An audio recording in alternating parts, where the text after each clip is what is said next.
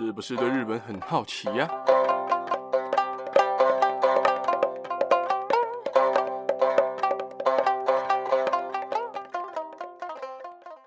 ？Hello，大家好，我是刚吃完晚餐的巴吉阿洛，非常抱歉哦，今天有工作，所以稍微比较晚上一点。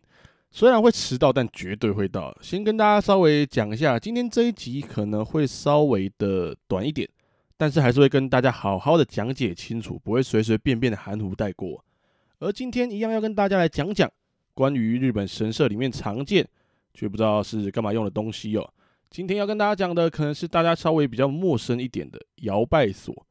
遥拜锁其实在日本的小型神社里面呢是非常常见的，但其实摇拜锁这个东西啊，并不是跟神社一起出现的。也不是一个非常老的东西，因为大部分的摇拜锁都是在近代建成的。而摇拜所到底是什么呢？摇拜所的存在意义就跟伊斯兰教里面的教徒每天都要朝着他们的圣地麦加的方向朝拜有点像。而有很多的摇拜所都是对着伊势神宫或者像静冈的秋叶神社这样比较著名的大型神社所建成的。所以，大部分的摇拜所才会设置在各地的小型神社里面啊，而且有些神社甚至有固定的摇拜日，就是固定的会在那个摇摆所来做一个摇摆的动作。在以前古代，无论是交通啊，或者是道路，都不如现在发达，而且年纪大的人或者女性要参拜也都比较困难。而且，像女性在古代是有非常非常多的限制，不是说什么想拜就拜，你想进来神社就进来神社，所以比较麻烦一点。还有像是生病的人啊，或者是身体上可能有残疾问题的人，就可能有脚伤或者是身体不舒服的人，你要他们翻山越岭去参拜神社，或者是爬上山顶的本殿来去做参拜等等的动作，都是一个非常困难的事情。所以要参拜神社，在以前来说是一件非常不容易，而且困难重重的事情哦。而为了让这些无法专程跑一趟去离家很远的神社参拜的人，就开始有了摇拜所这样的地方，让身处在远方的人们可以对着这个摇拜所，就可以向着神社里面的神明所正坐的方向做一个参拜动作。你可能会好奇，这样真的有用吗？我只能跟你说，我自己认为的。就是心里面有神，并且诚心祈祷的人，自然会受到祝福；而且心里保持着良善，并且不与他人交恶的人，我觉得自然就会受到祝福，也会被看见哦。我自己是这么想的啦，不知道大家是怎么想的。而说完摇拜锁的功能之后啊，我想跟大家讲它的形式有哪些。有的是石碑，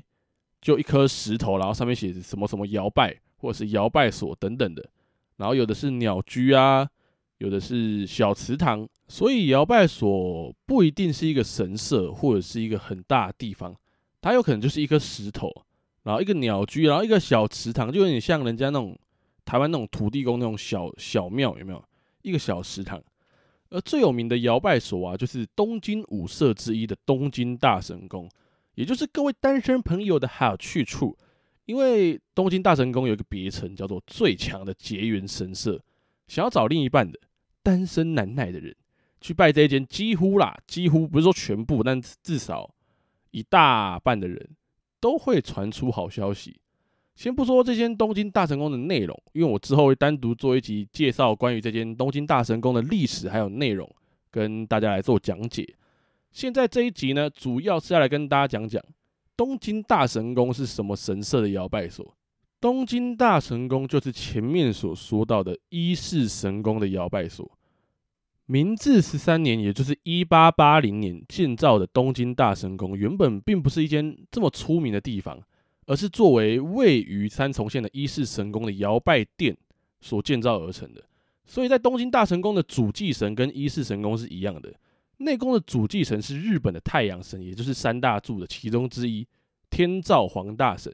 也就是大家非常熟悉，并且前面几集一直提到的天照大神。而在外宫所祭祀的呢，是丰寿大神，因为在古代的日本啊，是以农业为主的，所以掌管食物跟农作物的女神丰寿大神，也可以说是人民非常重要的一个守护神。而除了这两位主神之外啊，此外在东京大神宫里面也祭祀着主管结缘的造化三神，还有侍奉天照皇大神的窝比卖命。而大家常在电影里面，或者是各种爱情日剧里面啊，或者动漫里面啊，游戏里面，常常都能看到穿着白无垢的新娘。如果大家没有看过白无垢，可以上网查一下，在神社前面举行那种神前的结婚式，而这种神前结婚式最一开始就是在东京大神宫举办的，所以东京大神宫才变成最强的结缘神社。但说了这么多，大家别忘记，东京大神宫还是伊势神宫的摇拜所，所以大家如果去东京大神宫来不及去伊势神宫，也可以朝着伊势神宫的方向做参拜哦。还有最后一个我认为比较特殊的一个摇拜所，在奈良县的都崎村，它那边有一个地方，都崎村里面有一个地方，它有很多个摇拜所，就是聚集在一起的。然后一开始我看到那个照片，想说奇怪，为什么？很多摇摆所都聚集在那边，结果后来发现，其实是有可能啊，有可能是在明治的末期，在神社整理时期，然后把他们聚集在同一个地方，这样比较好做整理，可能是这样吧。就是看到的资料大概是这样子，所以摇摆所说实在的，也是一个蛮神圣的地方，因为。它其实就代表着那个神社，它背后的那个神社，像东京大神宫背后就是伊势神宫嘛。大家也知道伊势神宫也是一个非常大的神社，所以如果有看到摇拜所的话，你也不妨可以朝着那个方向做一个参拜的动作。其实不是只有日本有摇拜所，台湾好像也有，就是什么南投，反正就是一些山里面的，然后还有一些在台湾的日本神社。就是以前在那些日治时期所建造的那些神社，也有他们的摇拜所，所以大家可以去找找看，因为台湾好像也有。然后日本其实随处也不能说随处可见，至少是真的蛮容易看到摇拜所这种东西的。所以大家以后看到，不妨可以查查看你当下所在地的那个摇拜所，你看到的那个摇拜所，它面对的是哪一间神社？然后去做一个参拜动作也都可以的。呃，对了，最后想跟大家补充最后一点，就是有些摇拜所是为了身兼多所神社的公司，也就是那种该怎么讲啊，有点像台湾的他们那个职位，应该讲说有点像庙公那种感觉，就是身兼多所神社的公司，可以在他们分身乏术的时候，就是譬如说这个神社有活动，这个神社有活动，然后这个神社要干嘛，他们可以。借由这个摇拜所来取代亲自回去神社做那些活动或者是参拜等等的动作，所以摇拜所真的是个很神圣的东西啦。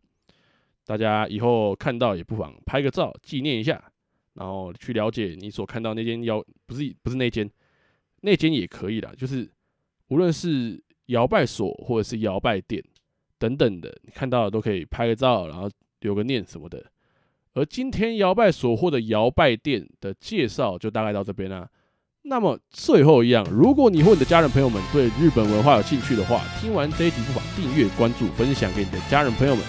才会在之后每一集上传的时候，可以在第一时间就收到通知。之后也会有更多的日本文化分享给大家。那今天就先讲到这边喽，大家拜拜。